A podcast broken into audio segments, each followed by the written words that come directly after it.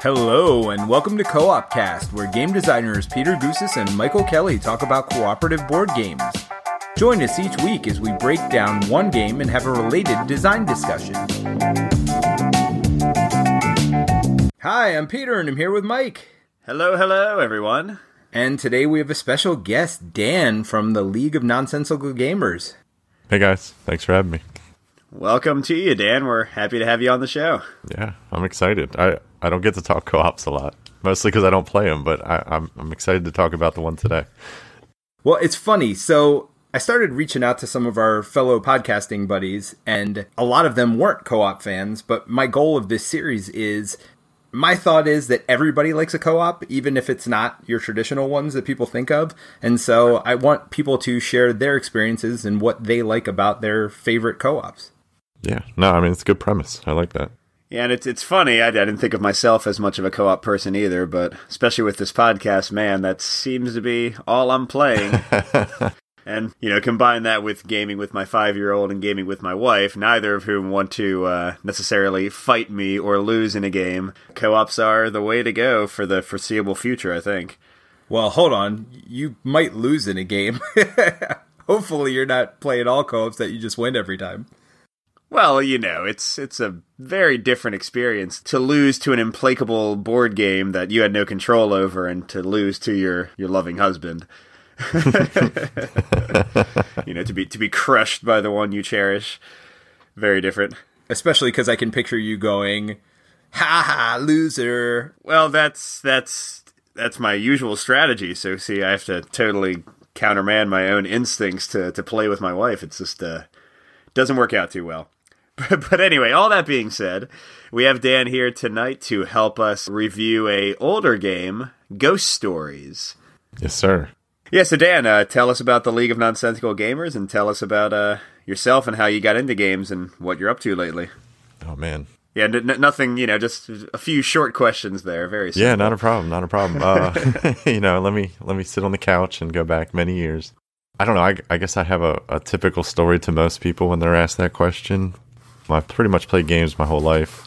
You know, back with Risk and you know Stratego and all those with my dad growing up. Uh, played a lot of poker, which got me into somehow CCGs. Um, yeah, I guess just the, the just the kind of the tangible nature of holding a hand of cards and sitting back and just slinging them. I, I love that. Um, so I played a lot of Magic when I was younger. That transitioned into the uh, WoW TCG, which I played uh, pretty religiously and extremely competitively. Um, I used to do that all over the place, country, Wow. all over the country actually. And and then from there, I uh, I got into back into board games. I guess you could say I played a lot of like Catan in college and things like that. But um, I guess I got really big into the hobby back in like 2011 again. So it's been a good six seven years and haven't looked back. But yeah, I, I'm on a podcast, the podcast Nonsensical Gamers. We used to have a website. Um, we've kind of taken a little hiatus from doing our written reviews, just just for life. You know, life it just gets in the way of of doing that. That's a lot of work. People don't realize it. So you know, good on you guys for continuing the podcast too. Because don't they say like after what if you've made it ten episodes, you've kind of established the habit, so you can keep going. So that's that's pretty awesome. I do enjoy this one as well. So I like listening to you guys. Cool. See, you don't have to love co ops to love the podcast. So tell all your friends, start listening. Yep. And P- Peter, you always keep track of this. What number are we on, by the way? What episode is this? This is episode 21. Nice. Ooh, so we've doubled the usual quitting point. That seems pretty good. Yeah. there you go. And we've started drinking on our episodes. So welcome to the first night of that. I was gonna say you've made it. I, th- I think that that might just be you, Peter. Uh, I'm not sure. Oh, okay. Unfortunately, I haven't started drinking yet. Maybe that would make it more entertaining. Oh yeah, definitely jump in. All right. So, Mike, let's talk about what we're talking about tonight. okay. So yeah, we're reviewing. Uh, and was this a request from Reddit? How, how did we get this one suggested to us? Yeah, we asked for a couple suggestions of games people wanted to hear about, and this one came up as, you know, one of the top picks. Yeah. So Ghost Stories, uh, one of the older games we've reviewed, and uh, I guess this is by Repos. Which, let's see, are they are they owned by Asmodee now? Yes. I guess they have been for a long time. Yeah, I think they're one of one, one of their original studios. Yeah, that's right. That's right. So I think is this one still in print? I definitely saw it. Like I was able to buy it on Amazon if I so chose. Yeah, but I don't know if they uh, they had uh, two expansions if I remember correctly, and I don't know if those are still available for purchase or not. the The base game has been in print, I think, pretty consistently. The two expansions were hard to find for about two or three years, I guess. And I think White it's White Moon and Right. Black Secret. I think are the two expansions. I think they reprinted them in like 2015 or 16. So Okay. I think there's copies out there, but I don't know. I'm not sure what the, the availability is, but I know they definitely reprinted them because they were long out of print. And we're mostly going to talk about the base game today because neither Mike or I have played any of the expansions. Dan, you can certainly chime in with any expansion knowledge you have, but I've only played the base game myself. The best part about this game it's, is the promos, but I'll, I'll talk about that later. So All right. Yeah, I think you have a couple of those, Peter, but uh, yeah, we haven't had too much experience with that either. Except I know there's a there's a Chuck Norris one floating around, right? That seems pretty fun, and a Bruce Lee one too. Chuck No Rice. Chuck No No Rice, Rice.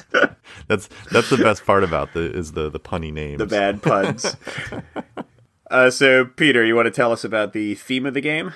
Yeah, so in Ghost Stories, you play Taoist monks who are trying to defend your village against this bad guy named Wu Fang and his legions of ghosts who are trying to haunt the town, reclaim his ashes so he can bring himself back to life. Yeah, I mean, it, it, I just think of Big Trouble in Little China basically whenever I play this. Although instead of uh, Jack Burton, I'm a uh, you know Shaolin monk or whatever. Yep, that's pretty close. But yeah, so you're you're protecting uh, the villages in your town, trying to keep the uh, the town from being haunted, and uh, you have to hold out until Wu Feng actually manifests in town, and then once you defeat him, you win the game. Or if you're on the the higher difficulty settings, he manifests a whole bunch of times and tries to defeat you in many different ways. All right, Mike, so do you want to hit the rules real quick? Sure. So uh, this game is for from one to four players, and uh, if you have fewer players, it gets a lot more complicated. And basically, you uh, you have some sort of not even AI, but you just have like kind of non-player boards that hold some of the ghosts, and uh, you can use the powers of the non-players. But for now, focusing on the four-player game, basically you should sit around the table because each player will have a color and be on one of the four sides of the board and they have three spots for potential ghosts. And on your turn, you'll first resolve any uh, ghost abilities of ghosts that already exist. The most common ones there are you might roll a curse die, which uh, has negative effects, or you might move a ghost with a haunting power one space, which is how the, the town gets haunted and one of the potential game loss conditions. What usually happens is you resolve those effects, you draw a new ghost, and place them on the appropriate color. So the ghost will be red, green, blue, or yellow. So they'll go on one of the empty spaces of your choice on that player's board. And some ghosts are also black in color and they must be placed on your own board. Now, it's worth noting if you already have three ghosts, so your board is already full, then you don't place a ghost, but you uh, do take one chi damage, so you lose one of your life basically. So once you've handled the ghost actions, then you can optionally move your monk. There are nine tiles on the board, so a three by three grid, and you can move one space, and that includes diagonally or orthogonally. Then you can either choose to activate and get the help of the villager whose tile you're on, which will do things such as giving you tokens to fight the ghosts, or giving you these little Buddha statues that can uh, stop a ghost from appearing altogether. Or if you don't want to call on the help of the villager, if you are adjacent to a ghost on uh, one of those outer player boards, you can attempt to banish that ghost by rolling these three dice. And the dice show uh, the different colors in the game, as well as a white wild color and each of the ghosts will have between one and four life of a given color. And if you, in the die rolls, can match or exceed that color, and you can supplement this with some powers from the board and also with these Tao tokens of the different colors. If you can at least equal or exceed the results needed for that ghost, then you banish the ghost and they are removed. It's worth noting, though, that if you do not uh, reach the minimum number, no damage is done. There is no memory on these ghosts for how close they came to being banished. Some ghosts will penalize you when you uh, banish them, some ghosts will give you rewards. And that's uh, basically it. You are trying to hold off these ghosts until Wu Fang, who's shuffled into uh, near the bottom of the deck, appears. If you can banish him, then you win. You can lose the game if all of the monks lose their uh, final chi and are basically defeated. You also lose the game if uh, too many of the village tiles are haunted. And then finally, uh, if you do not defeat Wu Fang before those 10 extra ghosts that are underneath him are drawn, then you uh, also run out of time and lose the game that way. All right, Mike. Well, thanks for that rules explanation. Uh, now go- we're going to get into our top five. So if you haven't listened before, welcome. Thanks for joining us. What we do each episode is cover our top five things we think you need to know about the game. And we start with our number five, which is the least important thing. And we go all the way to our number one, which we view as like the defining characteristic of the game. So, Dan, you are our guest. Why don't you start out with your number five? For number five, I'm going to go with the theme. For anyone knows me, feudal Japan, ninjas, any anything Asian inspired is is pretty much my favorite theme in any board game or tabletop game in general. So this one really speaks to me from that angle. I think it's really well implemented. I think the powers of the different ninjas are unique and they're fun and they're intuitive, um, kind of within the gameplay. There's not too much extraneous anything so it's very zen for me, the experience uh, of playing this game and kind of figuring out the puzzle. So all in all, I really like the theme. Um, you can tie that in with artwork. I think the artwork is uh, phenomenal from Piero. Um, he does a really good job, very vivid um, and lively. So it really hits the table with a nice presence. Yeah, I never thought I'd hear anybody describe ghost stories as zen, but there you go. Number five for Dan. it is zen experience to play ghost stories. Yeah, you know, some people like to get kicked in the nards. They find it peaceful. yeah, no, I, this didn't make my top five, Dan, but I'm also a big fan of uh, similar themes in games and just in media in general, mm-hmm. and uh, especially kind of like the spirit world, like the sort of stuff you see in Spirited Away and yep. uh, similar things. Or you know, I used to watch uh, Ninja Scroll a lot when I was a kid, so. Oh yeah, Oh yeah. Not that kids should watch that. Please don't let your kids watch Ninja Scroll. That was definitely a poor choice on one of my parents. Um, but but yeah, just uh, like sort of the, the spirit world and like the kami and all those kind of things. I've always been really fascinated with. Yeah, so I'm I'm with you there. Yeah, I'm a, I'm a big Legends of the Five Ring guy too from the CCG. Oh yeah, yeah, me too. I I used to play the heck out of that game. So, uh, my number five is the mechanic of choosing whether to use the village action or combat on your turn, and also just the variety of village actions themselves. And I really enjoy this because it is uh, one of those really, really tough choices. Because all you can do on your turn is move and uh, execute either a combat or a village action. And some of the village actions are just fabulous. Like you want to do them all the time. You always want to have two Buddhas ready to put on these spaces. You always want to be rolling the dice and getting more Tao tokens to fight the ghosts more effectively. But you have these ghosts just constantly ramping up and filling the boards and taking away your chi and haunting tiles. And I really like that interplay between the two. That being said, there are some negatives. I've I've always found some of the village actions a little underpowered and a little dull that's just a slight caveat to this in that I'll, I'll see myself using the same maybe three or four village actions almost exclusively and really ignoring some of the other ones. So it's a bit of a wasted opportunity. Not sure if the expansions uh, improve on that balance a bit. Maybe they do. But at least in the base game, I do feel like some of the village tiles are close to useless. Maybe that's my own failure in strategy, but that that's one negative to what is otherwise a nice balance and tension between villagers and uh, combat.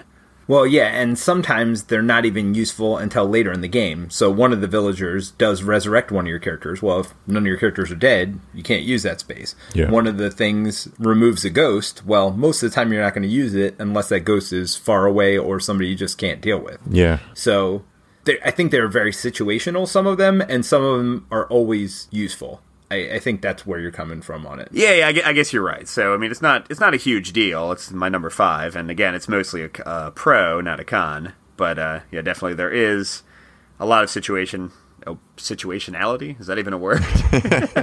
You're like the you English said, teacher, man. It is now. hey, man, I I've, I've never used it, so we'll say it isn't. Yeah. But yeah, definitely a situational location. Yeah, and the, the expansion adds um, one new village tile, and then there's another mini expansion uh, the guardhouse that you can add. And right. You shuffle all them in and pick nine. So Peter has that Yeah. one, so yeah, I would be interested to try that out to uh, just change it up a bit. Yeah, and the one in White Moon is pretty. It's pretty good. It's the Kung Fu School. Ooh. I don't recall the the cost of it, but I believe it allows you to kill all ghosts of the specific color of the uh, monk that uses it. So it's. Uh, Oh, wow. yeah, it's, That's Yeah, it's a pretty good ability. Yeah, definitely. All right, Peter, how about you? What's your number five? Cool. Well, my number five is it scales strangely, is how I phrased it. Um, so when you're playing this game solo or with two people, you have two boards not in play, but then you have these tokens that you can use to use the actions of the other players, and it just it's a little weird and it doesn't work exactly right. I mean, it, it works fine, but it feels like this was a four player game, and they're like, well, we can't sell it just as a four player only game. How do we make it work with three and two players and even solo? And I think it doesn't play as well at those counts. At least that's my feeling from my experiences with the game. I, I, other people may feel differently, but for me, it just was a weird, wonky, almost seemed like thrown in rule to make it work with lower player counts. That's interesting. Yeah, I mean, I I don't disagree. I I've been playing it a lot in preparation for the review at multiple player counts, and I've enjoyed it at all of them. But it doesn't it doesn't change the fact that I, I do think it seems like a four player game where it was uh, sort of tacked on a bit. But I think it was tacked on well. I still find the uh, the the management of like the power tokens to be an interesting thing to do. Yeah, I was. I was actually that. My number four was the scalability because I, I see what you're saying, but I think they did it. I thought they did it pretty well. I mean, I recently actually just played it two player um, a couple nights ago, and so you had the two neutral power tokens in play, and it was it was interesting to to be able to kind of use those extra powers how you wanted to use them, and like just playing off that, and you know, making the center tile a little bit more of a interesting move. Sometimes, you know, with the the base setup, it's not always again situationally where you want to be outside of just being able to move anywhere. So I thought they did pretty well, but I, I do agree it is it's best at four. And my thing with co-ops is is I hate quarterbacking. So Yeah. again, being able to play a co-op at two, three, or four is always a plus for me. Um, so I thought they did it. I thought they did it well enough. I guess I would say. So I think I think it's a plus for this one because I don't think it I don't think it drags the game in any way. It still flows. Um, you're basically just doing the ghost actions on those neutral players' turns, um, and even then, you're not doing the full ghost action. So it's it's kind of you can kind of plan a little bit, you know, with a little foresight that way. So I thought I think it's interesting. Um, but again, for me, being able to play it at, at all counts is, is a plus for it. Yeah, no, absolutely. And I agree with you certainly on the it makes the middle tile more useful because a lot of times in four player games, unless I really just need to run across the board, I'm not going to use that middle tile. Mm-hmm. And I do agree that it is it makes it more valuable in two and three player. And because you have to move more in two and three player, Yeah. it, it- it's an interesting choice also because it makes that tile even more valuable in multiple ways. Yeah, and I, I remember actually in that play we just had the other night, just a, a couple of times, you know, verbally saying, you know, if we went to the middle, we, you know, we waste a turn, but we get those two power tokens back. Um, so it was a really interesting choice for us to to make between the two of us. And you just hope that middle tile isn't something like resurrect somebody, which is totally almost useless in two player Yeah, game, and then you're going there literally just to get the power tokens, which is is not ideal. No, no. So I see what you're saying, and I agree. It is a best at four. All right, Mike, what's your number four? Speaking of four, So my number four, um, something that Dan mentioned already in the theme, is the varied character powers, and this is mostly a pro because three of the four colors I love and really find exciting. And just to explain for those who haven't played the game, each of the four uh, different colors has a different sort of variant on a similar power on the front and the back. So, uh, for example, the yellow one gives uh, basically bonuses for combat, but on one side gets a free Tao token, on the other side gets to kind of cast this Curse of Weakness on a ghost and make them easier for everybody to defeat. So I really do enjoy that. I like varied powers in general. let me guess, you don't like Red's powers. Yeah, so this is a common complaint in the game, and it's not even that one side of red is that bad. So red is uh, the movement one, and one side lets you fly anywhere on the board, so basically take two moves instead of one, and the other one lets you move any player one space. The one that lets you move any player is great. Uh, you can take anybody on one of the outskirt tiles and place them in the center and give them free rein to go wherever they want on their turn. So that's certainly useful. But yeah, that other one where they can fly themselves is just pretty much objectively worse than the other version. And I, all of them kind of have that. Like, I would say the, at least in my experience, the Curse of Weakness is generally a good deal stronger than the getting a Tao token because it can affect all the players. But the red one I find the most annoying. And except for in solo, where in solo, being able to use a power token to move to any place is incredibly important. Yeah. Except in solo, um, I wish they had like maybe made it a bit more powerful. Like maybe you could move a monster to a place instead of uh, just being able to move yourself a bit better. So that that's a minor gripe, though. Um, I think, uh, especially if you play with the move other characters red power, except in solo, you still have a nice amount of variety with the other colors and it does make the game feel a bit different especially with like the blue one either lets you take two combats or two villager actions or one of each so those sides feel very different in games where you uh, try one side or the other. So again it's still overall a pro but uh, some caveats there with sort of how the balance worked. So i guess my my five and four are both very similar. I like the variety but feel like maybe they could have done a better job making things feel a bit closer to each other. That's where i am so, sticking with the variety theme, my number four is I think the ghosts act and feel different from each other. And it's pretty hard to do considering they only have a very few number of special abilities, but they sometimes have something that happens when you put the ghost out, and then there's a middle power, which kind of happens every turn, and then there's something that happens when you defeat them. And even though there are only a couple things that could happen, I do think they varied them quite a bit considering how simple they kept it. So I guess they did a good job within their design constraints of making the ghost feel different. Yeah, no, that's, that's yeah. definitely a good call. I'd agree with that. All right, Dan, what's uh, your number three? Um, my number three is the. It was actually the player powers. To be honest with you, I really like those as well. Kind of like I alluded to in the uh, my number five. I feel they just add just a really nice aspect to the puzzle. You know, Mike, you touched on it too. Like that, that red player, I agree, is probably my least favorite to play. But in like a two-player game, when you can spend that neutral token to use it, again, it gives you that extra branch on the tree to kind of decide how you want to do things and could you do this versus this and but in a four player, it does feel like, oh man, I'm the red player, yeah, kind of thing. So you know, the, all the other guys have really cool powers, and I love the way, like you like you mentioned again too, just that you know they're just slight variations of each other when you flip the board. So you don't you don't really feel yourself like you know quote cheating to get the better side. You know, you can sure. randomly pick one and still be happy with it. I think they're sufficiently interesting. I guess would be the way I would state it. Yeah, no, definitely. So my number three, and this is a mechanic I like in uh, in games in general, and actually one we're investigating for a game we're working on. But that's uh, that the enemies get assigned to player boards, and in a way, those characters sort of own those enemies. I like this for a few reasons. Number one, it kind of streamlines the game because certain players, again, especially in a four player game where you each have your own board, certain players are in charge of dealing with the ghosts in front of them, which uh, makes everything a bit more organized, and you have to necessarily remember everything that's going on with every ghost. But what I really like is how it increases the uh, cooperative landscape of the game, because you know when these certain ghosts, sometimes with really nasty powers, are going to activate, and all the other players can work to take care of those ghosts before your turn comes around.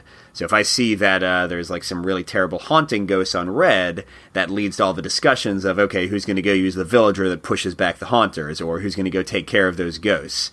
So I think not just kind of simplifying the game with the ownership of the enemies and placing them on the player boards, but also um, just the the way it kind of increases the tactics of the game because the enemies don't like all activate at once. You get kind of this staggered activation. And heck, even the choice of like where to place an enemy, which of the three uh, open spots, um, and which enemies to place on a Buddha you've placed to destroy them immediately, all those kind of things I really like. So the way the enemies get placed and assigned to certain players, uh, one of the things I really like about the game. So definitely a full pro there. Yeah, no, that's a good one. I, I agree. Agree. Yeah, that is a great one. Cool. My number three is probably going to be a lot of people's number one, but my number three is this game is very hard. So there's no overwhelming design discussion here. This is just before you get this game, no going in that is going to kick you in the teeth. and sometimes there's just nothing you're going to be able to do about it. And you're going to go in and there's going to be a puzzle there that's laid out before you. And that's one of the nice parts about it. It is puzzly, but sometimes you're just not going to be able to overcome that puzzle. And certainly your first few games, probably 10 games, it's going to be very hard to win. Agreed. That definitely happened to me in some of the recent games I was playing. Especially if you go beyond that uh, that initiation level, it certainly ramps up pretty quickly. Oh yeah, yeah. That that was my number two. So um, Oh, was the difficulty because I mean one of the things for me to really enjoy a co-op is the fact that it's just gonna just repeatedly beat me over the head. when I first got introduced to co-ops, um, the first two I played were Pandemic and Flashpoint, and I beat them the first three times I played each. And for me, that really just was like, okay, like this is it, like this is all you got. But um, I do, I still remember the first time we played Ghost Stories, and I was like, holy Moly. like, like this thing this thing is just like you said the the the tactical puzzle that it presents is just um it's fun to solve because it is so difficult and and that kind of links into your your talk before about the monsters like I I remember the other night we were playing and it was like you're just moseying along and we're taking care of that one and we're taking care of that one. Back to hell, you demon ghost thing. and then all of a sudden you get one of those ghosts that comes out and spawns another ghost. Yeah. Then that one hit one and spawned another ghost. All of a sudden we had three new ghosts on my turn. And it was like, well, that escalated quickly. and then we like Right. and then we like we all like moved to the edge of our seat, which was which was cool. So it's you know, it has that the game has that ability to kind of lull you into a sense of comfort and then just wake you up immediately. Yes. so it's it's fun and it makes for some uh some interesting discussion at the table. Right, and this is actually we're not going to do a design discussion on this this week, but it was something that that I thought of as potentially being the design discussion is difficulty of gameplay versus difficulty in the challenge of the game. Mm-hmm. And so it, it has an interesting balance because it's a really simple, straightforward game. You're literally moving and attacking or moving and doing what it says on the tile. I think you could play this with very young kids, but the difficulty of the game makes it so it, it isn't that simple, straightforward game. Mm-hmm. You know, you, you do need to use some tactics and you do need to, even with very basic, simple things, really challenge yourself. Yeah. No, even, you know, to Mike's point, the player boards, like just having that physical location of a ghost and that you have to be in front of it, even just to place a Buddha, like that little bit of a mechanic that you can't just put a Buddha anywhere. You have to be in front of the space. Like just that little bit adds that extra layer of difficulty on it. Just these, every little thing about it just makes it uh, that much harder. Absolutely. Yeah, you know, it's interesting. Um, I mean, clearly the game is hard, and that's a major like kind of point in its mind. But this week I was trying to like stick to the uh, the sort of design mechanics and choices in the game. So I think I think my my number one will address the difficulty somewhat, but my number two was uh, I really love the resource management in this game. And just kind of run down for those who don't know the game too well. So you have uh, Tao tokens that can be used to boost your combat results. You have your chi, your life force, which is not only uh, taken away by ghosts and things sometimes by the curse die, but also can be used as a resource to activate some of the more powerful villager uh, tiles. You've got your yin yang token that can uh, get you an extra villager action or unflip a tile, and that you can get back by defeating some uh, more powerful ghosts. And then at uh, three or fewer players, you get power tokens that allow you to use the uh, powers of the missing players, and then you have to go to the middle to get them. And I just love the the tactical choices that are given by all of these different knobs I can mess with and all these different uh, resources I can play around with because it's never a really easy choice. Well, sometimes it's a bit of an easy choice, I guess, if you need to defeat a ghost and you need those Tao tokens. But especially the the yin yang and the power tokens, like those are limited resources that have very uh, big effects and uh, it's not always clear when you should use them. Like which ghost is the one? You know, you might use them to to help you defeat a ghost this turn, and then somebody way worse comes out next turn, and you really wish you still had those things available. So I really like how the game has so many different things to play around with in the sort of tactical puzzle they're presenting you with. Yeah, that's a great one. Yeah, no, I mean, it wasn't on my list, but it probably should have been. I mean, my my number two kind of ties into that, which is there's very simple actions in the game. Like I was saying earlier, you either move and attack or you move and act. But within those, because all the different tiles in the game have different actions, every time you attack, the ghost has different things that are associated with the attack on it. And you have your player board, which gives you special powers. So, in a very simple framework, they still present what feels like a lot of choices. And I think we all touched on this with some of our lower down points is everything in the game seems to have a lot of different choices associated with it. And so you feel like you have a lot of agency, even though sometimes it just comes down to a dice roll. Mm-hmm. All right. So, uh, b- big moment, Dan. What's your number one?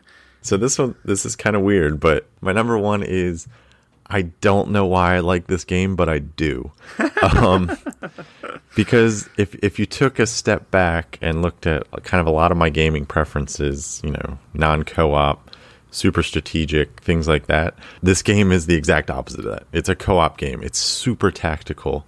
The escalation in this game is all negative. There's no kind of climactic arc for the players from a like they don't advance. They always just keep the same power. They keep the same power level. While you know the resource management piece, I guess, is a slight kind of escalation piece to it. But again, like most of the escalation in the game is just negative, um, and it just like some people might not like that. But I, I love the puzzle that it generates. Um, again, tactical play is not my strong suit. I love heavier strategic games where I can sit down and plan something out. This game doesn't let you do that. This game is going to keep you on your toes. You know, the random card flips, the the rolling of the die. Everything is about, and maybe it's because of like what I do for a living, but everything is about mitigating the risk, kind of thing. You know what I mean? So maybe it, that that appeals to my inner auditor um, in, that, in that way. But it's you know what I mean. Like you're trying to put yourself in the best position to win, and I know that rubs some people the wrong way, but I, I really enjoy that. And I can get behind that because I, I do find that interesting. Let's get all the little, what is it, the input randomness uh, out of the way. And then let's just play whatever. like it's a, it's a fun game. Like I just have a blast playing it. Um, it's, pro- it is my favorite co-op uh, of the limited that I have on my list of co-ops I like. it is my favorite. So yeah, the the number one thing for me is it just baffles me why I like this, and that to me makes it a pretty good game. That's awesome. Uh, I love that we could have you on for uh, your favorite game. That's awesome. Or not your favorite game. Sorry, uh, to clarify, your favorite co-op. Favorite sure co-op. Favorite co-op. Yeah. Yeah, yeah. Not not your favorite game overall, probably. no, not at all. but yes, I do like this one. All right, Mike. So, what's your number one? So it's interesting. I I I moved this one around a bit, and I'm not sure if it maybe ended up too high. And this is my only unmitigated con, but it doesn't happen in every game. That's why I'm not sure if it should be number one. But I do think it's a weird design choice, and one I'm not sure I agree with entirely. So basically, it is, and you just mentioned this in a way, Dan. I feel like the game has the potential for a complete lack of ramp up and a complete lack of kind of increasing tension. Mm-hmm. Now, it, depends on how the game goes, of course, but um, e- even at some of the higher difficulty settings, except for when Wu Feng comes out, if you don't get a string of those spawner uh, ghosts in a row, if you get lucky with a couple of combat rolls, if you can get the Buddhas down in the right place, I, I would actually disagree slightly and say that you can become in a place better than where you started. You can have that like sure. little weakness uh, charm on the board. You can have multiple Tao tokens. You can even have more Chi than you started with. Now, it doesn't happen every game, and definitely more likely to happen at the easier difficulty levels, which, to be honest, is where I've played more, so this might not apply as much to somebody playing a really high difficulty setting. But it just is interesting to note that, except for Wu Feng coming out multiple times at, like, the Nightmare difficulty and such, there's nothing inherent in the design that automatically makes the game ramp up which is just sort of a it's an odd design choice i guess with and this is an older co-op to be fair but it's an odd design choice like kind of compared to more modern co-ops where often you know you'll have like tiers of enemies or things that slowly burn or resources that run out and you can't get back. And just the fact that this game can kind of reach a a stasis point where you can be fine and and like nothing really bad happens that you can't handle is just a little bit odd. Again, uh, maybe it shouldn't be my number one. As I'm talking about it, I feel like it shouldn't. but uh, yeah, it's it's it's the only like sort of major full complaint I have. And it doesn't happen every game, so I don't even want everyone to think that it's like this big negative for the game overall. No, I do think that ties into my number one though, and my number one is that I feel the game is pretty swingy. Oh yeah, as you said, ghosts can stack up on themselves. You could have you know two three ghosts come out on one turn your dice rolls really matter. Now you can mitigate that by attacking in the corner. One thing we never talked about is when you're in the corner, you can actually attack two different ghosts if you're adjacent to two different ghosts, so you can mitigate the swinginess that way. But there is still a lot of swinginess. Each of the dice only has each color on it once. Now you do have the wild card as well, so any given color has a one in three chance of coming up, but there's no way to re-roll. I mean, there's one player has that character. You do have the Tao tokens that you can pick up, but even the way you gain those for most characters is random by going on one tile and rolling two dice, and you get those two color tokens. But even if you have three of the four tokens you need going in to attack this ghost, if you never roll that other color, you basically just lost an entire turn. Mm-hmm. You know, there is no way to get that action back. Now, the good news is you also didn't have to spend those tokens, but the game has basically just started ramping up. And, as Mike said, if you get really lucky and you're rolling well all day, it can go the other way, right? It, it never ramps up. And so they're counting on the luck and the swinginess of the dice to to increase that ramp up. And so for me, that's one of the things you should know going in is just there's going to be games where it's going to be super hard because you can't roll anything you need, and there are going to be games that's super easy because everything just turns up roses. Yep. Amen to that. I had one of those the other day. Like it was, we beat it, and it was fairly simple. A couple of moments of tension, but it was fairly simple. And then the time before that, it was like, hey guys, you're not going to win this. It's turn four. Why don't you just start over? Right. right. so, but you know what? It's it's yeah, it's silly. All right. Well, let's end with Dan because he went over a lot of his final thoughts. But Mike, let's get to your final thoughts first. So yeah, it's it's interesting uh, how I felt coming into this game because I hadn't played it in a few years. It was one of the first co-ops I played, and not one of my favorites. So I expected to come in here and play it a few more times to get familiar with it and be like, man, this game sucks. And that was not my experience at all. I really enjoyed it, both playing uh, solo and playing up to uh, two and four players. I found the experience uh, really kind of exciting. I I liked the the tactical decisions I was making, as I highlighted in a lot of the uh, the pros I was talking about back then. I don't know what back then I mean. Um, back in the day. back five minutes ago. And uh, yeah, I, I, really enjoyed myself. I, I, think the game really holds up well considering its age, and it doesn't really show its age much. Now, yes, it can be swingy. Yes, uh, the ramp up isn't there always, and yes, the dice can just hate you some days. It is not a great feeling to be destroyed by the game because of uh, several bad dice rolls in a row. But I really, really enjoy the tactical puzzle. I like the theme. Uh, this is a game I would not have uh, any problem playing, and considering how old it is, maybe I'll feel the same way in another decade. I think uh, this game has held up well. So yeah, if you haven't played it before, uh, get a chance to try it out. It's it's a fun one. Yeah, I'm to agree with a lot of the sentiments there. I, I remember liking the game and not loving it when I played it back in the day.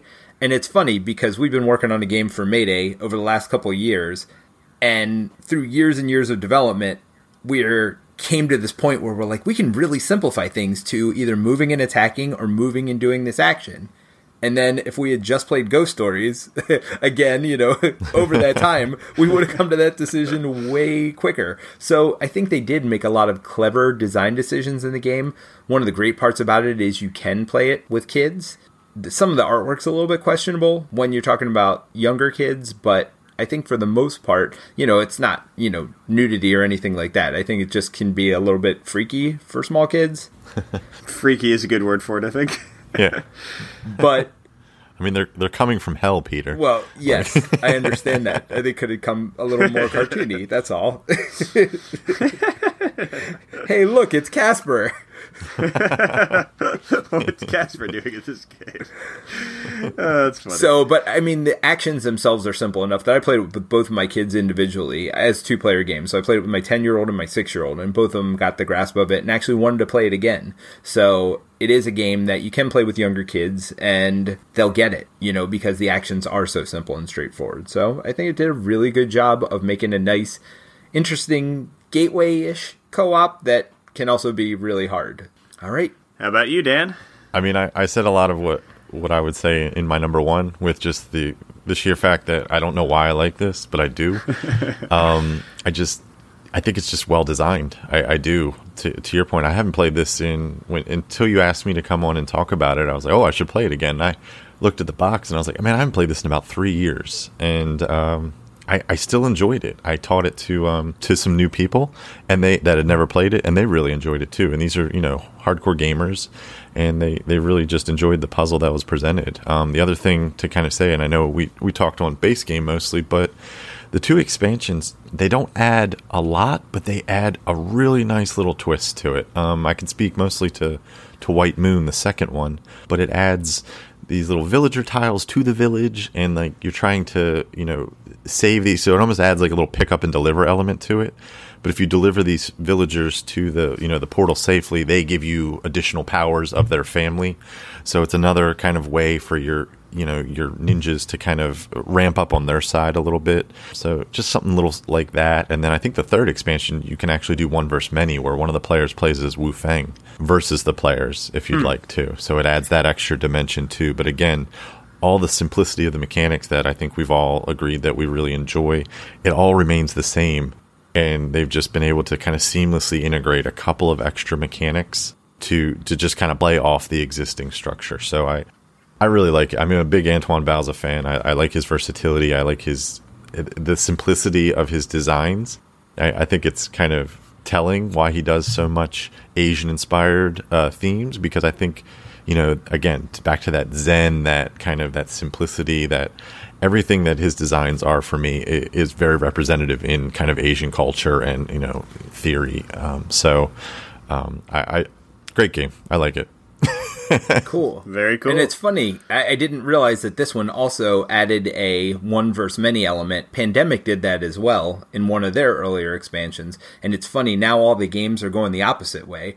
Yeah, that's exactly what I was about to say because I remember also, um, I believe the first or the second expansion of the Lord of the Rings co-op. Do y'all remember that one? Yep. The uh, Reiner Knizia one. Oh yeah. Yeah, like it's it's really interesting that back in the day, it's like every co-op was like, well, people don't want to play real co-op, so we'd better add in this one versus many. And I don't remember any of them being well received. I know I didn't like the pandemic one. I hated the Lord of the Rings one. So even back then, it seemed like a bad idea, and I don't know what audience they were trying to sell it to. but uh, but yeah, definitely now it's like you know everything is oh uh, let's take Mansions of Madness and make it fully co-op. Let's take Descent and make it fully co-op. Let's take Imperial Assault. Well, I guess those are all Fantasy Flight. Maybe it's just them, but definitely seems to be a uh, trend in the other direction, which I appreciate because I don't really like one versus many.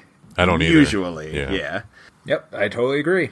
All right, so now we're going to get into our design discussion, and we're going to do something a little different. Normally, we take one aspect of the game and talk about that, but this time, because Unpub is coming up, I want to talk about just prototype conventions in general. Now, those of you who aren't game designers, don't run away screaming, because actually, Dan wasn't a game designer before the last couple of years, right? and you still enjoyed going to these conventions. I do. I, I really enjoy uh, prototyping. I find it fun to be kind of in at the ground floor, seeing how you know the the sausage is made, so to speak. So I, I really enjoy that part of it. And I will say it goes both ways because, as we've mentioned in the past, our friend Jerry hates playing prototypes, and I mean he is our primary person in our game group, and he won't even play any of our games. I mean he certainly will, but he he does not enjoy it. So it's certainly not for everybody. But there are a lot of people that do enjoy it, and the other thing is, at some of these conventions, you might get to meet some of your favorite designers. So it's not even just seeing a game in pre press form, but some of these people that you've really enjoyed their games, you get to meet them. Mm-hmm. And to be honest, sometimes you get to see that they're human because some of their early prototypes are going to be awful. I know some of ours are awful. it's definitely true, sadly. Amen to that that's the thing, like, and that's you know, you mentioned like I, I recently kind of got into it. The last I don't have any public published games, but I'm I'm got a couple in the hopper that I've really enjoyed kind of working on. But it, it's been really humbling the to be able to sit with these other designers, you know, yourselves included, and just kind of pick your brains and see that you are just a normal, you know, person and that you guys fail fast just like everyone else and just pick yourself up and keep churning. I mean, design is just iteration in this in this hobby. Totally, totally. And it's uh it's it's really nice to see that, you know, some people, you know, even, you know, you guys work with Launius and a couple of other big guys. But, you know, even those guys don't get it right on the first try. Um, so it's that that alone is kind of inspirational in itself. Yeah, absolutely. Thanks, man. I, have never been called inspirational before, so I appreciate it. I don't think he was talking to you, Mike. Oh, well. Mike, I play a lot of your prototypes. You're just never there for it, unfortunately. Peter subjects me to them, and I enjoy them. well, yeah, so um, I guess we can just uh, jump in and give some thoughts, suggestions, those kind of things. Peter, you want to start us off with one of yours? Well, sure. My number one thing that I love about prototype conventions, and this works even now, we've got a local monthly meetup where we all bring our prototypes and play them. The nice part about that is it provides you with a deadline. And I don't know about you guys when you were in school, but I was certainly somebody who was up all night the night before a project was due working on it. And that seems to be the case for these conventions as well you put a deadline in front of you and it really gives you a goal to work toward. It's like, all right, I only have three more weeks to work on this thing and it's not even close to ready. Like, let's push. Where sometimes if you don't have that deadline, I think it's easy to sit down in front of Netflix that night or oh, yeah. play play a different game, you know, one that's already published and doesn't like drive you crazy trying to figure out how to fix it. So I think that deadline is probably for me the number one thing that really makes me enjoy these conventions. Mm-hmm. You find that enjoyable? That's funny. the the what is it? You stress is that the positive stress? Yeah. Um, yeah. Well, I, I, I don't agree that I find it enjoyable, but I find it useful. Uh, we we have Unpub coming up, as Peter mentioned, and Peter's like, "Hey, uh, the game we're supposed to show there. You better get these pieces ready." I'm like, "Yep, I guess I'll actually work on that because I've been putting it off for a month." So uh, yeah, d- definitely having that that deadline and kind of something to combat the procrastination. The way I did this was sort of advice to people going to these, especially if they are designers. So uh, sounds like you all might have some other things to say, so that's good because that way we'll have a variety of things. But uh, my my first piece of advice, if you're a, a uh, designer interested in going to Unpub or a similar convention, is to have a lot of practice explaining your game and I mean not just the mechanics and how to play it, which is super important. Make sure you can teach it in your sleep and teaching it in a way that's quick and gets them into the game as fast as possible. But also be ready with some kind of thematic hook or some kind of hook in general. Be able to uh, describe the game, sort of like the elevator pitch. Be ready to describe the game in a way that immediately lets it stand out. So, like, this is the only game uh, it's the only real time game with Ninja where you throw throwing stars at goblins attacking a castle. You know, that sounds ridiculous now that I said it, but like you know you're the only one who made this game and let them get that immediately. Let, let them have that kind of hook to get their interest peaked right away. So that'd be my first piece of advice that you practice uh, explaining both how to play the game in a concise way and also uh, what makes the game unique or cool. That's funny. I my first unpub, I guess which two years ago when I was actually showing a game on the way down. So I live about maybe like 40 minutes from Baltimore.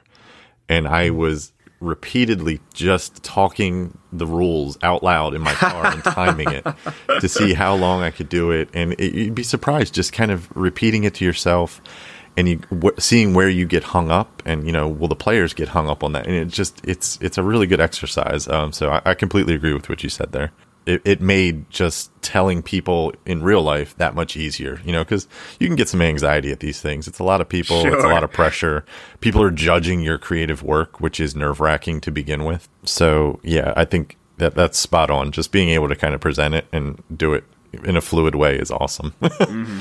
Well, and here's the other thing you learn from that process you learn if your game has a hook. Mm-hmm. If you can't come up with a reason why somebody should sit down at your table and play the game, then you need to work on something. You need to figure out a theme that works better, or you need to find an interesting mechanic that would make them want to sit down and play it. It can't be just, oh, it's a worker placement game where you move cubes from here to there and do something else. I mean, that's no one's going to sit down for that. I mean, some people probably would, but you know, if they had a choice, you've really got to catch them with that hook. And the other thing, as you were saying, where are you getting caught up in the rules? That's sometimes a hint to yourself yeah. to simplify that rule or cut that rule completely. Yep. It's like, wait a minute, why do I have this one exception here? Like everything else flows so smoothly, you know, and teaching the game a hundred times, you're going to see that. So sometimes it's not even the player's reaction that you benefit most from, it's just from trying to teach the game to somebody else and seeing where you're getting stuck, even explaining the rules. No, absolutely. Yep.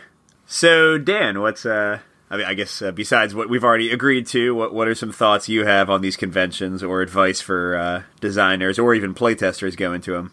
Yeah, so the one thing I was I was uh, kind of not surprised by, but I, uh, positively, I guess surprised by would be the the thing was that the first time I kind of put my game on the table, you know, people were really commenting about the look of it. So at these at these conventions, again, I know, you know, fail fast is you know get something on the table, write it down on note cards. That's kind of what you do at your house and stuff like that. But at these conventions, I've found. Um, you know, just the two years doing it again. But if you put just a little bit of effort into making your prototype look presentable and look good and have some form of table presence again kind of hooks into the, the well, hooks into the hook um, in that you know people are at these bigger conventions, like you know, for an unpub, for instance, you know, there's there's 1,200 people wandering around here. There's 75, 85 tables, a lot of games to choose from, a lot of designers. You need you need to kind of pull someone in visually, and then you can hook them with the theme as well. And I've just noticed, you know, it was it was really kind of awesome to see that you know all that effort I put into my prototype, you know, the eight, nine, ten hours cutting things and making colorful like cards and things like that. And you know, a lot of people said, you know, the reason I sat down was because I really I saw your your your prototype from across the room and it looked interesting. So sometimes I think, yeah, just putting that small bit of effort in, unless you're like a, you know, a big name like a, a Launius, a Daviau or something where like, you know, people will just fanboy to you and play anything on note cards. I, I think it really helps if you can just put a little bit of, I'm not saying go out and buy like complete component sets or you know Stonemaier clay pieces or anything like that. But find some clip art, you know, that's presentable. Print the thing in color. Uh, you know, little things like that. I think really go a long way to to pulling people into your game and making them interested in it. And when they're interested in it, you're going to get better feedback. I think. Yeah, two points on that. Number one is we have worked with Launius in the past, and even though you said he doesn't need pretty prototypes, boy, he puts a lot of time. In. Oh that. man, his yeah, I, I've seen the one you guys are working on, and it's it's pretty insane. I was like, this is not the real artwork. Okay, we're okay. yeah, and I mean, I think there are pros and cons to that. First of all, if it's early on in the design, I wouldn't spend a lot of time on that because you're going to sure, have to sure, change sure. a lot of things and you're going to have to reprint and reprint and reprint. And you don't want to waste all that ink on beautiful artwork. Our original prototypes are very much Word documents. Oh, yeah. Just text on cards. Now, yep. before you put it in front of people, nobody wants to play with that except for a designer. So you certainly do need to find some clip art to put in there, but don't spend any money on it. Like no, literally. no, not at all, not at all. Yeah, just do Google image searches and you'll be fine. The internet is vast. yeah.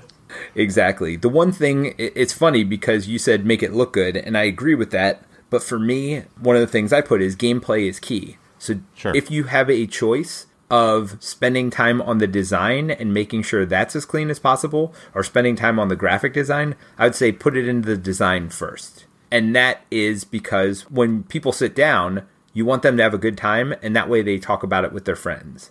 I'll give a perfect example. We had a beautiful prototype. I knew it wasn't quite ready for it was an Unpub mini we went to. I knew the difficulty was off and I just didn't get time to fix it. And I was like, this is almost a waste of my time because literally every comment we got was, wow, the difficulty seems too easy on this game. And especially with a co op, I'm like, yeah, I knew that was all the feedback I was going to get. Now, I started changing my pitch later in the day saying the balance isn't quite right yet. It's a little bit easy, but what do you think of the actions? And going from there. So you can still make it work, but it is the first thing that pops into everybody's mind when they play a game where the balance is a little bit off. They're going to focus on that one or two things. Yeah, I'd agree with that. Now, would you? I guess a question for the both of you. Kind of, I think you've probably been doing Unpub longer than I have, but do you feel that a, a, majority of the games there, and this is just an observation on my part. Maybe it's just kind of you know limited, narrow focus, but it seems like most of the games there are in more of an advanced stage than in years past. Now, I think people are almost using these as like pitching cons as opposed to playtesting cons, and I, I'm just curious on your thoughts. If if I'm just kind of off base, or I think you know it's.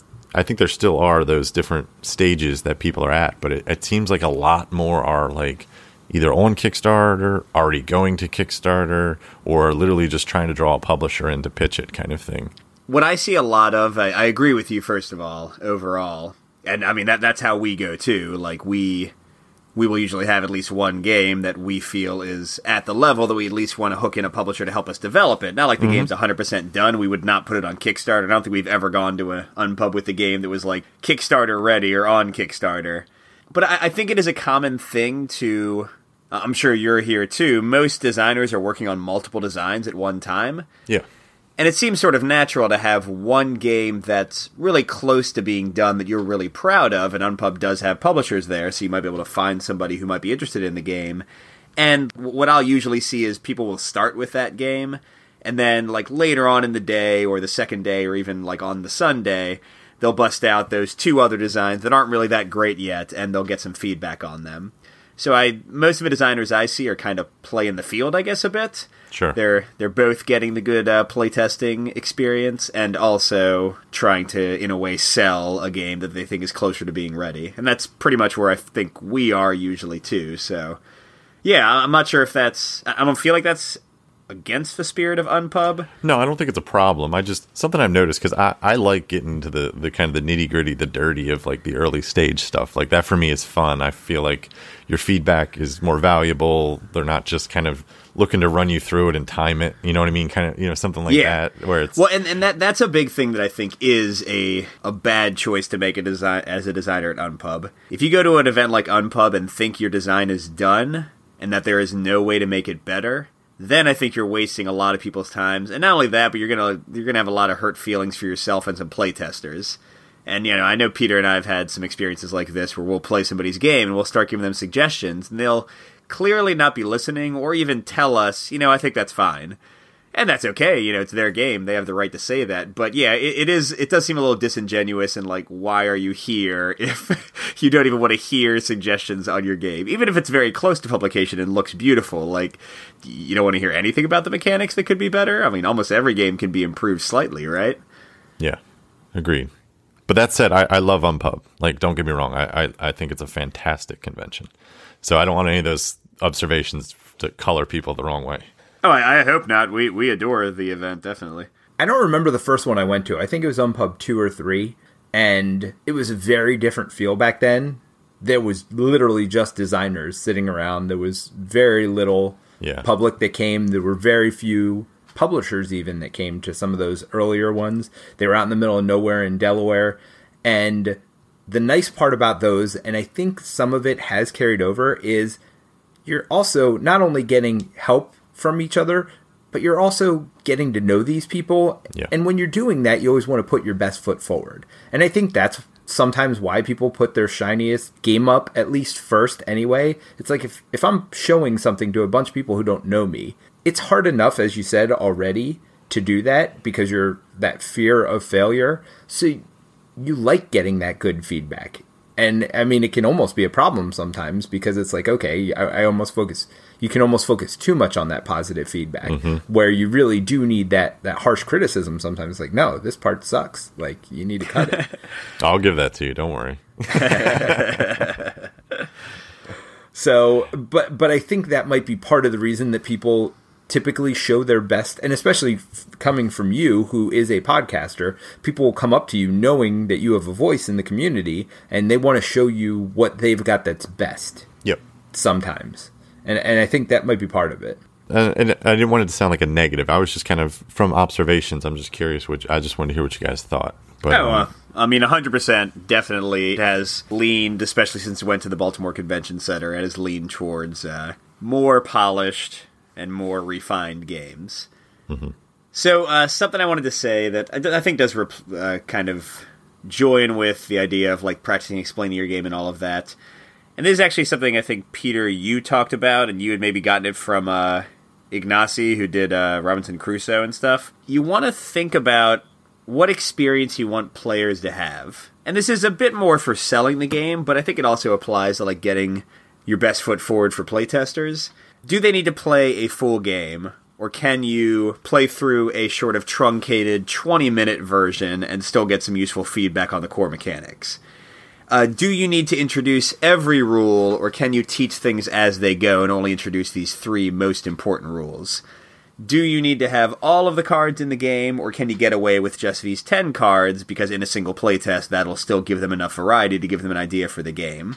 So I, I, know that we had this problem early on. We felt like everything had to be explained sometimes, and uh, everyone had to play an entire game, and if they didn't, it was like a failed playtest. And the thing is, at these events, you often aren't going to get people who are ready to commit to you and your game for the full playtime of it, especially if it's you know going over. I mean, gosh, even forty-five minutes is sometimes too much to ask for uh, for some playtesters. So at the very least have variety. Like, hey, here's a short version you can play, or if you want to play the full game, or hey, if you like the short version, next we can try the full game. But be ready to kind of cater your experience to your playtesters. Be ready to adapt the play experience to your playtesters, and have some kind of different experiences planned in general. And don't be afraid to bail. Yes. If a group is sitting there miserable and you can see it on their faces, they start pulling out their phones all the time and they don't want to be there, stop the playtest, get their feedback, maybe they either just don't like that kind of game or maybe your game is failing and sometimes that happens. And don't be afraid to pull back and just stop a playtest mid playtest. People will appreciate it and that'll bring them back in future years too. Because mm-hmm. i mean especially if you're planning on designing games we're not doing this as a living. We do this as our hobby. If you want if you're going to go back year after year which we plan on doing even though we're doing this as a hobby you want people to want to come to your table it was cool our like third year when we had like people waiting at our table for us when we got there, you know, because they knew that they had liked stuff that they had played with us the year before. And, you know, some of those people are going to be disappointed if you don't have a good game this year, but you can at least cut that experience and they know that they can come back again in the future. And if they aren't having a good time, they'll at least know that you're willing to cut the playtest off. Whereas if you make people suffer through two hours of an awful playtest, they're never going to want to come back to your table again, even if you have the best game in the world. Yep. Oh man, I've been stuck in a few of those. And I was like, I think the last time that happened was at Origins, and thankfully the hall was closing, and that was like my way out because I was like, I saw no end to this playtest. Oh man, I'm so sorry. This game is this game is so great. Sorry, man. Yeah, I guess we have to leave. They're they're kicking us out. Um, it's noon, Dan. No, I mean I don't know what's going on with this game. nice. Uh, well, and yeah, the other thing the is, don't be that guy. Like, if you're playing in the game, which I highly recommend against if you can help it, but if you're playing in the game, don't just smack somebody down and show them the worst parts of your game. Like, I know Mike was in a playtest with somebody, and it was a race game, and Mike was winning the race and he was almost at the finish line. And this guy play and you know the designer himself is in last place by like a lot. And Mike's like, "What's going on over here?" And then he plays this card that like swaps their positions in the race. So this guy ends up literally in first place by a lot. He's like, haha, see how cool oh my this god. And he he gloated about it. He was like, Yo, you didn't know that this card existed. Isn't that cool? And I was like, It's cool for you, man, but not for anyone else playing the game who had no idea that card existed. So I mean I would say avoid gotcha mechanics and like surprise cards in your game in general, unless that's very much the type of game you're going for. But also don't be a total jerk to everybody playing your game. Oh man. That's funny. yeah. yeah, it was it was real funny in a sad yeah. oh, man. Yeah, I forgot about that one, Peter. Thanks for bringing up painful memories. That was a good. That was a good unpub though. That was the one where we were there with Salvation Road and Vast was there right next to oh, us. Oh yeah, no, no, that, that was a great unpub, except for that one playtest. uh, speaking of successful unpubs, if you define success as finding a publisher and you don't want to self-publish, the only thing that has worked for us, and we've been fairly successful in finding publishers, is actively approaching them and talking to them and asking them to come see your game. And I know that's going to be tough for people. You know, Peter's a salesman, I'm a teacher. We both get up in front of people and talk a heck of a lot, so we have a lot of practice with it. And even for for me, it's still you know, totally terrifying every time. but yeah, you know, we went up to uh, AJ, we went up to uh, Chris from Dice Hate Me, we went up to Launius and we're like, hey, we know you're Launius. You want to play our game? You know, like you, you can't be starstruck. You can't be afraid of these publishers. Um, if you want any of them to ever see any of your stuff and ever want to work with you, you can't just kind of like hope they'll wander by. They might, but you need to take it into your own hands. Now, don't be annoying. Don't become incredibly defensive or upset if they don't actually make it over there. They're busy people and they want to play the games they want to play but at least put yourselves out there in a friendly way and say, hey, I would love if you would come over and check out my game. And then, you know, they might not do it until the next day, they might not do it at all, but at least you've given yourself the best shot to have the game seen. If again that's your goal, if you want a uh, established publisher to see it and consider uh, helping you to get it uh, out to people in the real world. That's a good one. I think a lot of people probably struggle with that. Just you know, different personality types and things like that. So, no, yeah. absolutely. I mean, again, Peter and I have like everything in our favor. Oh, Peter has no yeah, shame. Peter has no shame at all, and it's still it's still absolutely terrifying. Oh yeah. When I when I went over to Launius, you know, somebody who's designed some of my favorite games of all time, and I'm like, "Hi, uh, my name's Mike. Come over and I, I have a game. Would you like to try it? You know, it was just... do you like board games? Uh. yeah, I, do, do, do, you know my game has a board and cards?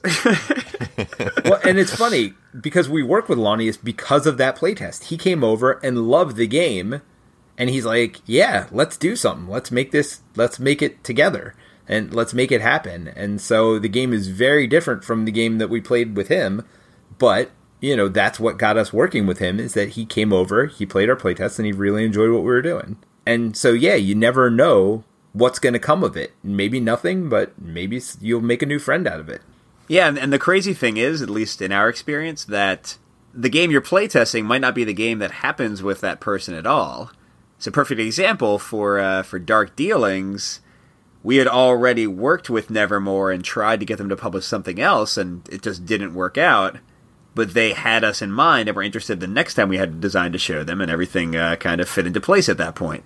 Launius was another great example. He came over to play Dark Dealings first, gave a ton of interesting uh, feedback for it, some of which we used and some of which we didn't, and that helped to get him over again for uh, for checking out the game that we eventually designed with him.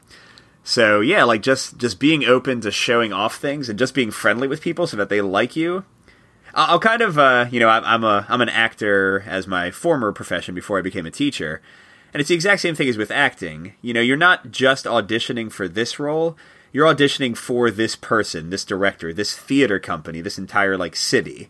If you're a jerk, if you're rude, word gets around and nobody's going to ever want to work with you. Mm-hmm. But if you are friendly, if you are happy, if you have a sense of humor, or if you can put those things on if that's not necessarily your your default personality type or if you can get a friend to come with you and they can kind of be the face of the uh, the whole operation they'll they'll remember you and they'll want to work with you in something at some point. Whether it's the game you're currently showing them or a co-design down the road you you are setting yourself up for success by being friendly and just putting yourself out there.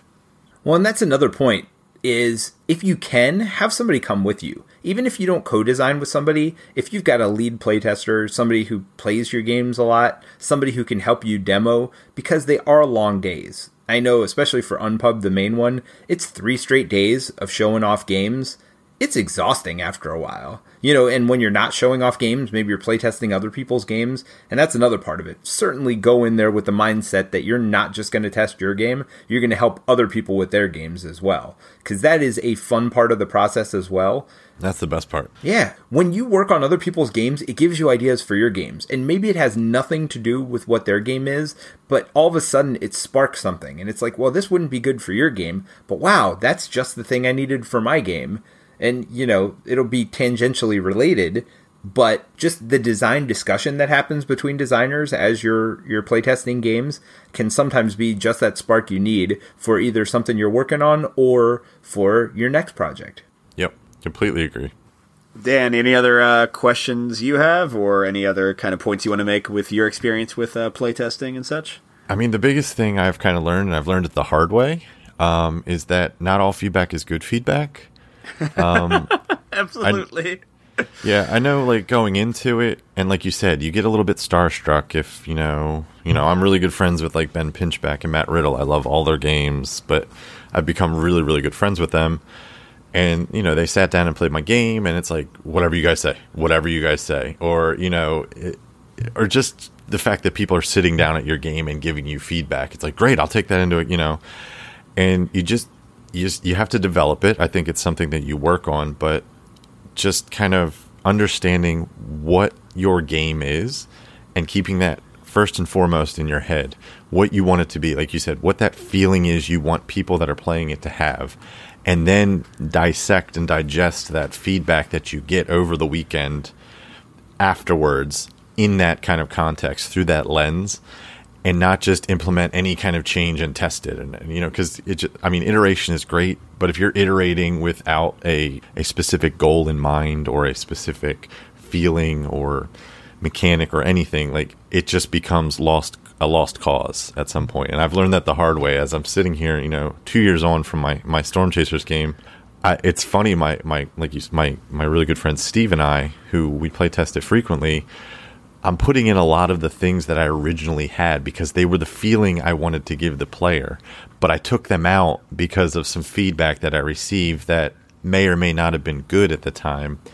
But I kind of strayed from my course, and it's just it's just we keep laughing because I'm putting in a lot of my original thoughts um, because they wound up actually being what I wanted the game to be, and then taking all that feedback tangentially and feeling out where that could fit in and where it can't. So, yeah, my, my biggest piece of advice to everyone is just it, eh, while it's awesome to get feedback, you just have to be cognizant that it's not all good and it's not all what you want for your game. That's not to say that people aren't well intentioned or you know don't want your game to be successful it's just you have to kind of really kind of stick to your guns and what you want your game to be because it is your game and you know it better than anyone else kind of thing so so i have two thoughts on that number one is write everything down. And Mike is way better at this than I am. Oh, yes. Yeah, yeah. Write everything you hear down, whether you think it's good or not. Because if you write the same thing down three or four times throughout the course of the weekend, guess what? Even if you don't agree with it initially, there's probably something there. Where there's smoke, there's fire, especially oh, when yeah. you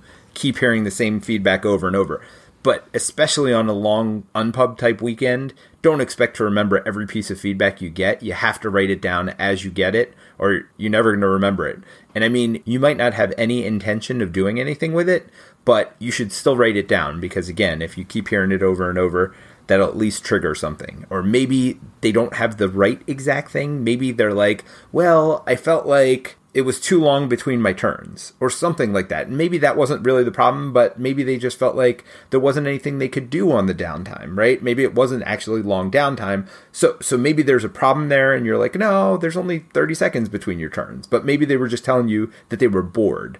So it's the feelings that you're that they're having that is the more important thing because maybe it's not exactly what they're telling you, but there might be something behind that. No, I completely agree with that. If you're not writing stuff down, then I'm not sure you just you, you know you're you're in the right place because that's that's you know what I mean like that's that's what you're there to do. You're there to observe. You're there to take data and you know just kind of iterate on it and think on it and all that good stuff. And that's that's half the fun of design. I think for a lot of people is the the kind of the engineering of the game, the thought process, the analytic. Like I love the problem solving piece of it, and that's it. Kind of like really just hits on all of my my um, creative cylinders there. So completely agree with you though, Peter. Like, you know, I it's not to say all feedback's bad. Again, yeah, like you said, like you have to take it in the context that's provided.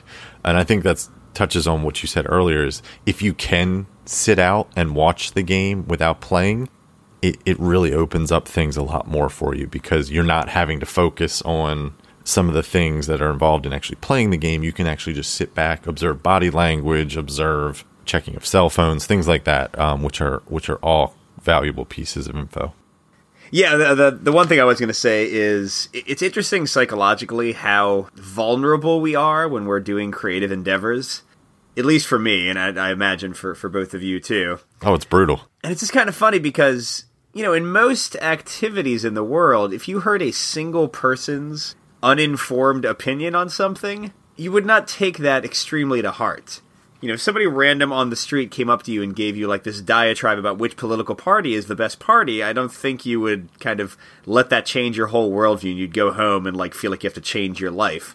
But you get a single bad playtest, and even like one bad playtester where four other people loved the game, and it's like every word they say is absolutely true, and you need to change it now because your game is terrible. And yeah, you do have to, like Dan said, take some time.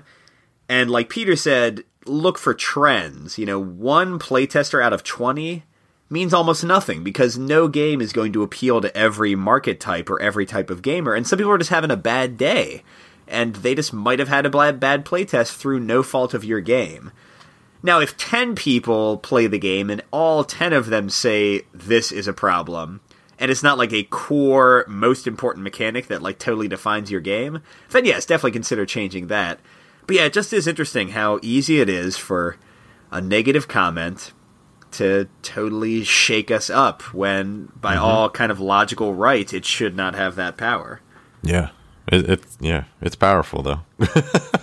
Absolutely. And that fear can keep you from bringing your game out you know and i i say this to dan all the time i mean we've talked about this a lot he's like oh it's not ready it's not ready i'm like just bring it by you know it doesn't have to be ready but that fear sometimes can keep us from getting it to the table sometimes that's all you need to do though because you need to see a different person play it that hasn't played it before or hasn't played it in a while and maybe all their ideas are awful but maybe they'll spark something or something will come out of that playtest the other thing i wanted to say for for new designers who come out of a, an unpub because you can be discouraged and feel like you have to change everything about your game. And you may do that. And you may do that 12 to 16 times. Guess what? You're not the only one. We all go through that. That is exactly what we were talking about earlier. Game design is about iteration. And so some of those things, it's funny, Dan, you were talking about going back to some of the original things you had. We've done that a lot of times. But you almost have to test all the other things to see why that original thing was so good. Yeah, no, definitely. And so don't don't get discouraged by yourself if you're going backward on the design. You have to roll it back somewhere. You tried something new and it just broke everything in the game. Well, guess what? Go back to your last version or go back to something you had earlier or try something different. And eventually you're going to hit on the thing that sparks the fun. And so it really is. It's really about perseverance. So don't leave one of these discouraged. Mm-mm. You know, I know our first couple, I was certainly discouraged because we didn't get any of our games signed and like they were terrible and we're never going to come up with anything good. yeah, this all sounds very familiar. But, you know, once you get past that, you realize that everybody's games are that way at some point and they all become good. Or you move on because eventually there is a time to retire a game idea or, you know, let it morph into something entirely new. Absolutely. Anybody have any last thoughts? Go Unpub. It's a lot of fun. Great convention. It is the best. Yeah, whether whether you're designing or just playtesting. It's a blast. I'm so sad I'm missing it this year. Yeah, if you're in the Baltimore area, please come by and see us. I, be- I mean, if we're the same table we've been the last couple of years, we're table 1A, so we're right there by the front entrance as you come in. But if not, just look us up in the flyer. It's going to be under my name, Peter Gousis, and Michael Kelly. So look us up and come by and play some games with us. You know we're going to have co-ops there. We we will because we're designing one right now.